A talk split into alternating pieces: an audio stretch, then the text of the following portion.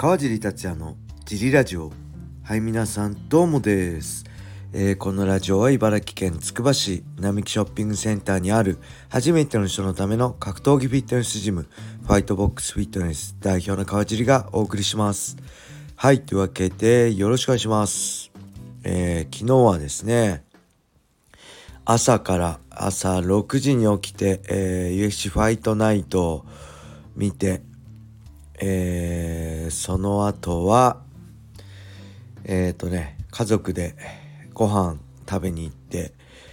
えー、今、つくばが PayPay で30%ポイント還元っていうのをやっててね、えー、まあ、そこでね、ランチ食べようかなと思ったんですけど、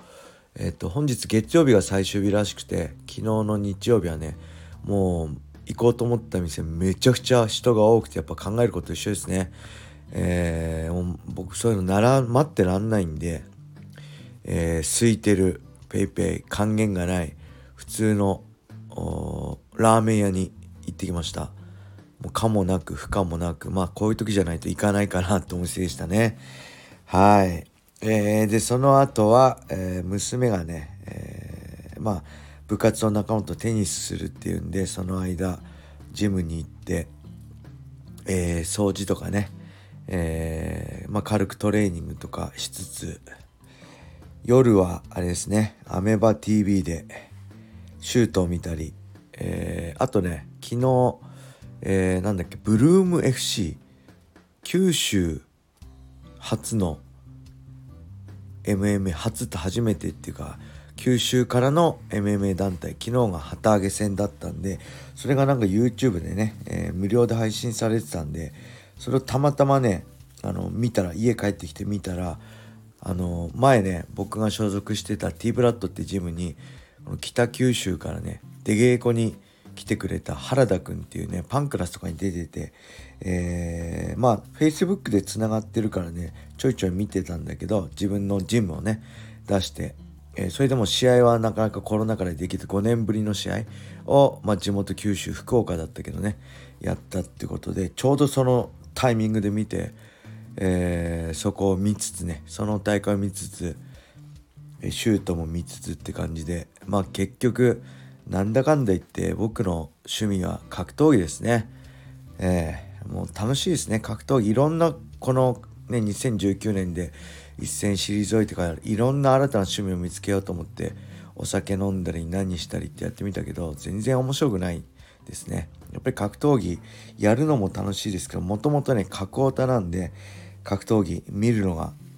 楽しいです。最高です。はい。で時々、えー、本を読んだりね映画を見たりすれば満足ですね、えー、昨日はね映画を見ましたね。えっ、ー、とガリレオ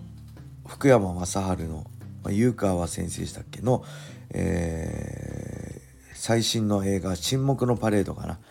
えー、これがね UNEXT だと、えー、有料なんですけど Amazon プライムだとね無料で見れるんで Amazon プライムで見てみました。これね、えー、僕と同年代で娘がいるお父さんには是非ね見てほしいですね。もうね冒頭10分ぐらいでねもうきつくてね見るのやめようかなと思ったんですけど、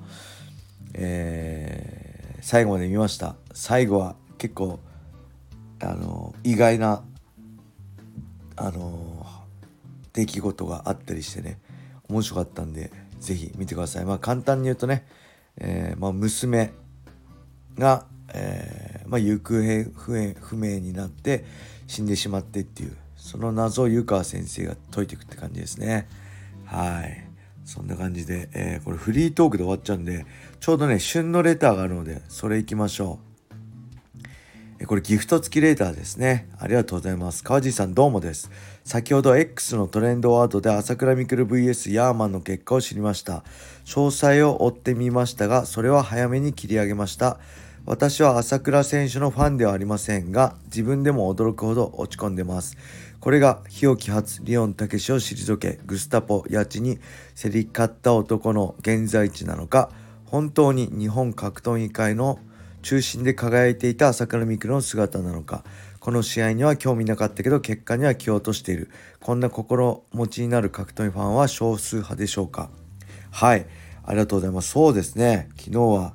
えー、ファイトクラブで、えー、っとオープンフィンガーグローブのキックボクシングルールで朝倉未来選手対ヤーマン選手がやってましたね。僕はまあペーパービュー買ってないんで映像見てないんですけど、えー、結果だけ、まあ、文字で追ったりしましたね。はい、えー、まあねこの人が、まあ、日置初リオン武史って言ってますけど、まあ、日置初選手もリオン武史選手も決してもうピーク過ぎてましたね。まあ、いわゆる言葉悪いか落ち目の状態ですね。に勝っただけで。まあ本当にピークのね日置初リオン武史はめちゃくちゃ強かったですからそんな簡単に負けるファイターじゃなかったですね。でグスタポも、まあ、まだキャリア浅くえー、まあ、覚醒前みたいな感じ、まあ、八千選手はね、え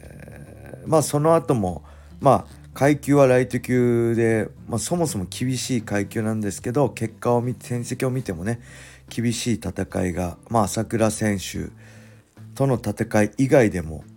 えー、その戦績として残ってますよね。まあ、だからそれを比べてどうこうねそれに勝ったからってどうこうでもないと思うんですけど、えー、まあ格闘技のね日本格闘技界の中心で輝いてたのは間違いなく、まあ、朝倉未来選手の力がもう絶大でたくさんのこの業格闘技業界だったり格闘家をに光を当てて格闘技を格闘技界を盛り上げてきたっていうのは間違いないでしょうね。それは誰もあの違うとは言えない事実なんじゃないでしょうか。でまあ僕はね、まあ、結果よりもね、まあ、結果僕正直ね朝倉選手は勝つと思ってました。まあだだからそれもびっくりしたんですけど、まあ、それよりもね、えー、やっぱ MMA とは違うなっていうのをまず思いましたね。まあ試合見てないんで何とも言えないんですけどヤーマン選手はガンガンあの前にプレッシャーかけて朝倉選手はコーナーを背負ってパンチ食らったって書いてあったんでまあねあのー、なんだろうこの MMA でのタックルがあることでのこの打撃の何て言うんですか抑止力っていうんですか打撃を生きづらくさせるっていうのがあったのあるんだあらまあ当たり前なんですけどあるんだなって思いましたね。うん、それが、えーと、例えば、まあ、僕あんま見てないですけどオープンフィンガーグローブのキックボクサー同士ねえー、とかだと、まあ、そこまでそれが、えー、大きく現れないのかな。えー、まあなんだろう打ち合いに慣れてるヤーマン選手と、えー、打たれないで打つスタイルの MMA ファイターの、えー、朝倉選手、ね、打ち合いに慣れてるキックボクサーのヤーマン選手と打たれないで打つスタイルの MMA ファイターの朝倉選手だからこそその打撃の抑止力がないく、まあ、普通そ MMA だったらなかなか、えー、組みつかれるタックルされることで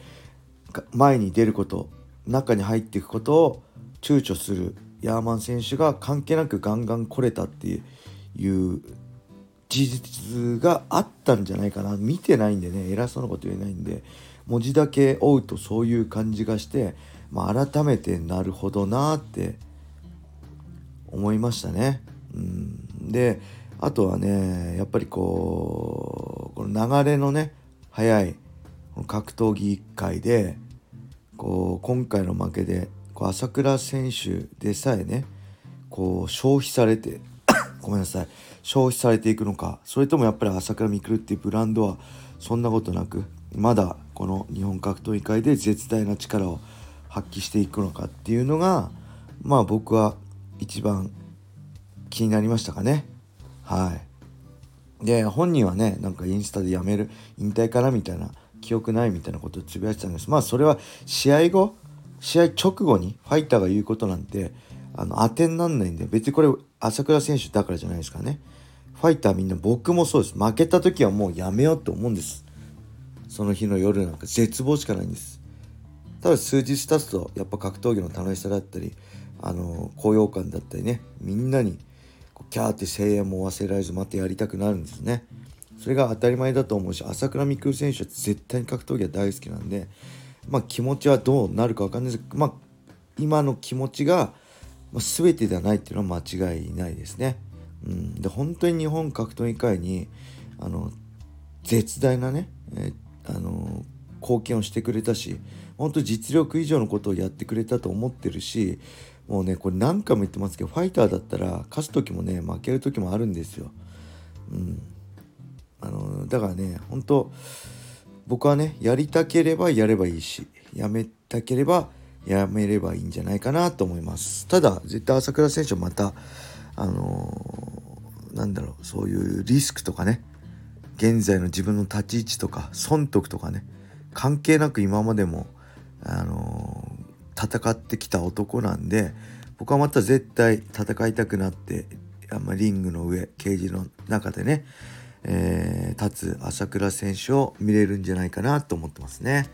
はい。えー、そんな感じで、あ、レターがね、1個しか読めなかった。もう1個読もうと思ってたんですけど、すいません。また明日読みます。そんな感じで今日はこれで終わりにしたいと思います。皆様、